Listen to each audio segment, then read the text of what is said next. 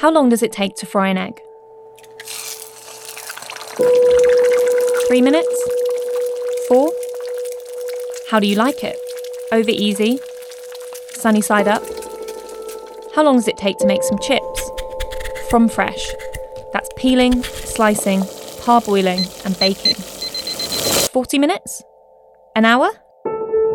What about if you're cooking for 500 people? A morning? Or perhaps a day?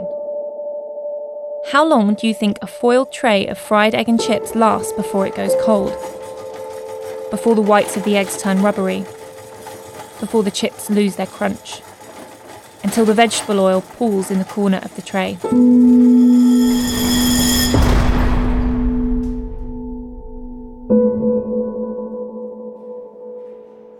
Victorian prisons, and many of those open since, were built using a design that was centred around the kitchen which sat at the beating heart of the establishment the spider design. A central kitchen meant food could be cooked en masse and served fairly efficiently. There was no big distance to travel between the kitchen, the servery, and 800 hungry men. There wasn't much opportunity for the chips to go soggy or the chicken to go cold. The Strangeways riots in 1990 changed all of this a thousand prisoners have taken over Strangeways jail in Manchester. A hundred protest on the roof, others take over the main cell block. Strangeways Prison, Manchester, England. This Gothic dungeon is the site of the longest, most destructive prison riot in modern history. Enraged by overcrowding and alleged mistreatment, over 300 inmates. Prison architecture became one of the defining hangovers of the Strangeways riots which lasted for 25 days, the longest prison riot in British history. But why did they last so long? Well, the prisoners were able to gain complete control over the prison, including the kitchen, pantry, and store cupboards. They were self sufficient. Deemed a national embarrassment, prisons began to withdraw centralised kitchens in favour of decentralised kitchen units away from the wings. These units are often set apart from the main accommodation intent on being more isolated and secure should a breach ever occur again. The downside? That tray of chips might have an extra 20 minutes to travel before it reaches the wing, let alone your plate. The human cost of this added security is felt by the prisoners who are dependent on a system to rehabilitate them, preferably clean in clean wings, wings and, and, humane, humane living, conditions, living, conditions, as the Justice Secretary put it. But what if this isn't happening? And what if the quality of food is making rehabilitation that little bit harder? What if it takes over 45 minutes for your dinner to travel from the oven to the hot trolley, across the prison grounds, into the servery, and finally onto your plate? What if you have to eat that dinner on your lap, alone, perched next to your toilet? And what if that dinner is so heavy with carbohydrates, all you feel like doing afterwards is going to sleep? I'm Lucy Vincent, and for the past four years, my life has been consumed by prison food. Over the next eight weeks, I'll be guiding you through the UK prison system's fractured food programme, with a little help from some of the people who've lived it, eaten it, and cooked it. Uh, now the tiramisu, I take some madeleine, I dip them in coffee, I put them on the bottom of the, the Tupperware, for example, you know. I put a little bit of cream. I uh, put the powder, you know, the chocolate powder on mm-hmm. top in the fridge for the whole night, and the day after, it's very, very nice. You're probably wondering why a 28 year old with no previous convictions, touch wood, is introducing a podcast about prison food. In 2016, I launched Food Behind Bars as the UK's national campaign to improve prison food.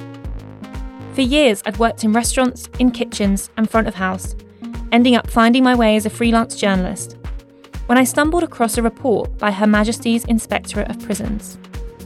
The 14 page document was the first of its kind in this country, assessing food standards nationwide and going some way in highlighting the stark inadequacies across the prison food system.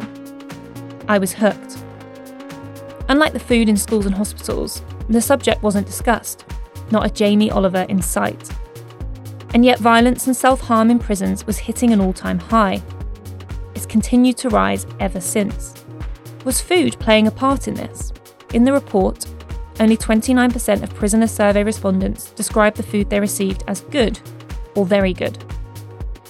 I've spoken to hundreds of prisoners over the years, and everyone has something to say about food. The visitors' food is awful, and given this is the only place you get to eat with your beloved one, it would be amazing if the visitors' cafes served nice stuff so that you could buy nice stuff for them one day a week. Mainly just carbs, so you'd have possibly chips and pasta in one meal, and then you just go and lie in your bed over bang up over lunch. And then you get knocked again, so you're just eating all this really calorie dense meal, and you're just going to lie in bed after eating it.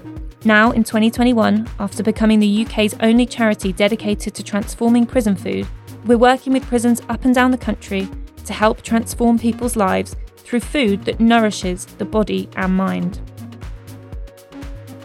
From Second Window, welcome to Food Behind Bars Season 1. Across eight episodes, we'll be unravelling the story of how an inadequate and inconsistent prison food system has evolved, how it's affecting everyone, and what happens next. I'm Lucy Vincent, and this is episode one The Report. Okay. Rolling. Okay, go for it. Cool. Way back in 2016, I was 24. I was kind of writing freelance as a journalist, but I wasn't really making any money from it. And I started drawing on food and cooking, which is something that I've always done. I've worked in restaurants since I was about 14. And that was when I came across the report that inspired me to start Food Behind Bars. I'd never been to prison. I'd never even met anyone who'd been to prison at this stage of my life. You know, I was living in London, I was in pubs, I bought my expensive coffees, I loved going out for dinner. I spent all of my very minimal disposable income on all of those things. I couldn't have been more removed from that side of society, I suppose. And I came across the article. It could kind of hit the news, but not really in a, in a big way. Most of the stuff about prisons in the news is more the juicy stuff that people want to read, which is, you know, the crimes and the violence and the drugs and the overcrowding. And it was the journalist in me that felt as though initially, um, even though I felt passionate about the subject and quite, I guess, quite riled up, um, really I felt like there was a story there. And that was really when I started sitting on the phone talking to people um, and doing my research and speaking to people who'd been in prison. And I just built this picture, and it was a far more complex picture than I initially thought when I read the report. I mean, my, my initial feeling was what must it feel like to be in prison and to eat in prison and to have that kind of freedom of cooking and eating what you like taken away from you? If prison food isn't great, how how is that impacting them? My initial feeling to begin with was perhaps that wasn't going to have a good impact on them. And I suppose one of my biggest misconceptions, and, and possibly most people's biggest misconceptions, because of the media and because of TV, is that we all have an image in our head of the typical prisoner. And we already have an opinion on that person because we know that they have committed a crime and are in prison for a reason. There is a huge mix of individuals in prison and a far greater snapshot of society than perhaps we would initially think. Life in Prison Food, Her Majesty's Inspectorate of Prisons, July 2016. Ian Dickens, Inspector. Women between 19 and 74 years old as 2,200. But the National Offender calories. Management Service does not measure calorific content. Spending on food in prisons has been decreasing. Budget allowance per prisoner per day was previously some prisons too, as little as £1.87 per prisoner per day would can serve as a catalyst for aggression. A meal was served at lunchtime. The evening meal consisting of a sandwich, for example, the next quality of the food provided is insufficient. I had no preconceptions about prison food, and I, you know, my, my only feeling was that, well, it probably can't be good, which is what most people think. Actually, when you get into the nitty gritty of going 24 hours on a weekend without having a hot meal, you know, that really shocked me. You know, lunch at 10 past 11 in the morning, my first question was, why? my second question was, what impact is that having? You know, your lunch is at 11, your dinner's at 4 p.m what happens after 4 and before 11 a.m.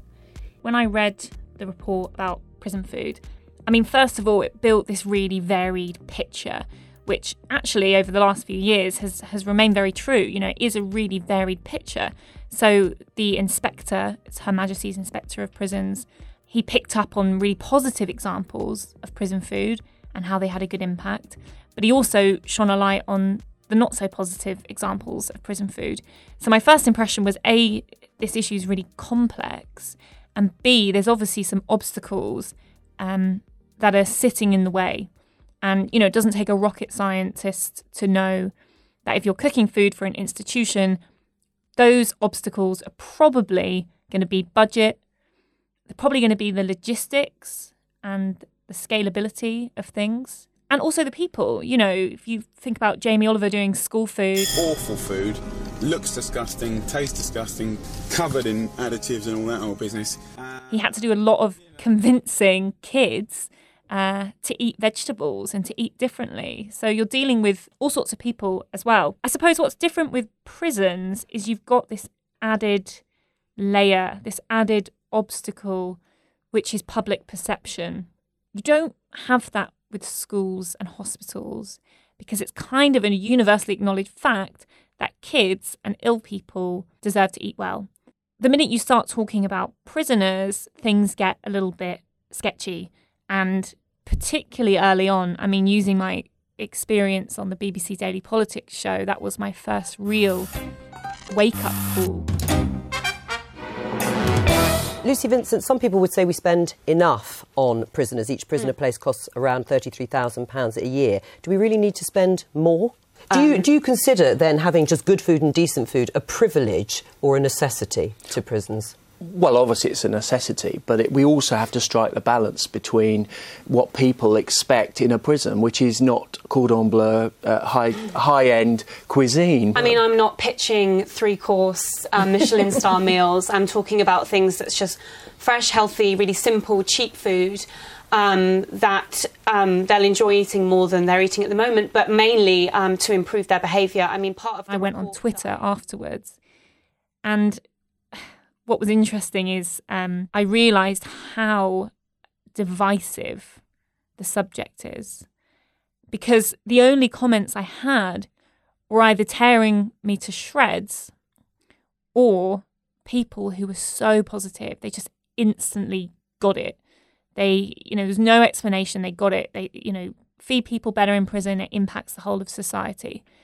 But on the flip side, the people who didn't get it really didn't get it. Um, and actually, early on, you know, particularly, you know, a lot of my friends were really supportive, but I was having the same conversation again and again and again with people, which was, why are you doing this? You know, why do these people deserve it? Um, why should we care? You know, I remember getting into arguments with people at house parties and, you know, strangers who would ask me what I did, or someone would introduce me, as they often did, because I think it was probably quite an interesting thing about me. Um, about what I was doing, particularly when I started visiting prisons.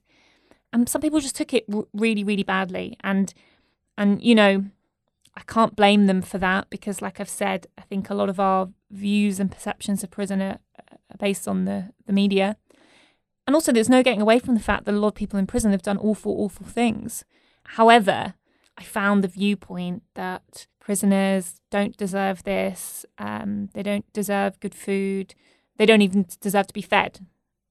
I found that really one dimensional and really complex. And what's changed in the last few years is we've built a reputation as an organisation, we've built really good relationships with prisons. We've ran um, activities in prisons and initiatives, and we've kind of proven in a very small way that, that what we're setting out to do works and, and has a positive impact. Um, and really, that was a big motivation behind wanting to do a podcast. You know, it stemmed from years of writing articles about this. And I thought, well, how can I demonstrate this huge, complex subject in a way that feels authentic and a way that puts the individuals experiencing it at the forefront? And that can mean, yes, the person in their cell eating their food, or it can mean the person cooking the food or it can mean the person who's not eating the food at all and is cooking everything in their kettle.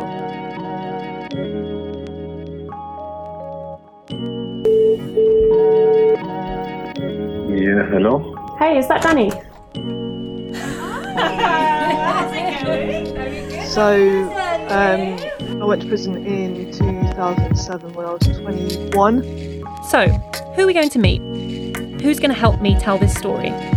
Ex prisoners, prisoners, their loved ones, catering managers, campaigners, researchers, academics.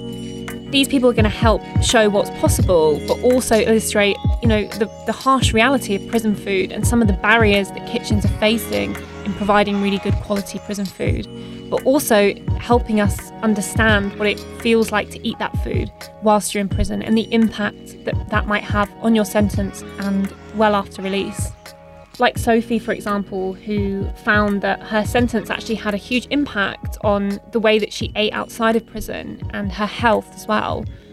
And like Josie Bevan, whose husband was in prison, and after he was released late last year, she's really began to realise that the huge impact that his sentence has had on his eating habits and his overall health and well-being.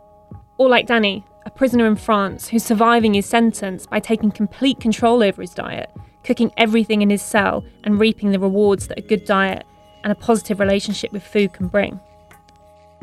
By no stretch of the imagination am I an expert in the prison system, but I'm certainly more clued up than I was back then, and I have spent a lot more time in prison. And that informed our decision to become a charity. I realised quite early on that the charity world could be quite slow moving and a little bit outdated. And I came across all these incredible people doing incredible work, and often no one knew about it. And talking and campaigning was so integral to Food Behind Bars in the years before that I knew that I wanted to make that part of the charity going forward. Now that you know a little bit about me, the mission, and the characters of our story, I'm going to take you back. A summer's day in a cosy front room with one of the women that began this whole journey. But that's next time. This is season one of Food Behind Bars, brought to you by Second Window. If you enjoyed the show and want to hear more like it, subscribe wherever you get your podcasts. This show was presented by me, Lucy Vincent, and produced by Second Window. The edit was put together by Taylor Fawcett. Coming up next, episode 2 Inside Outside.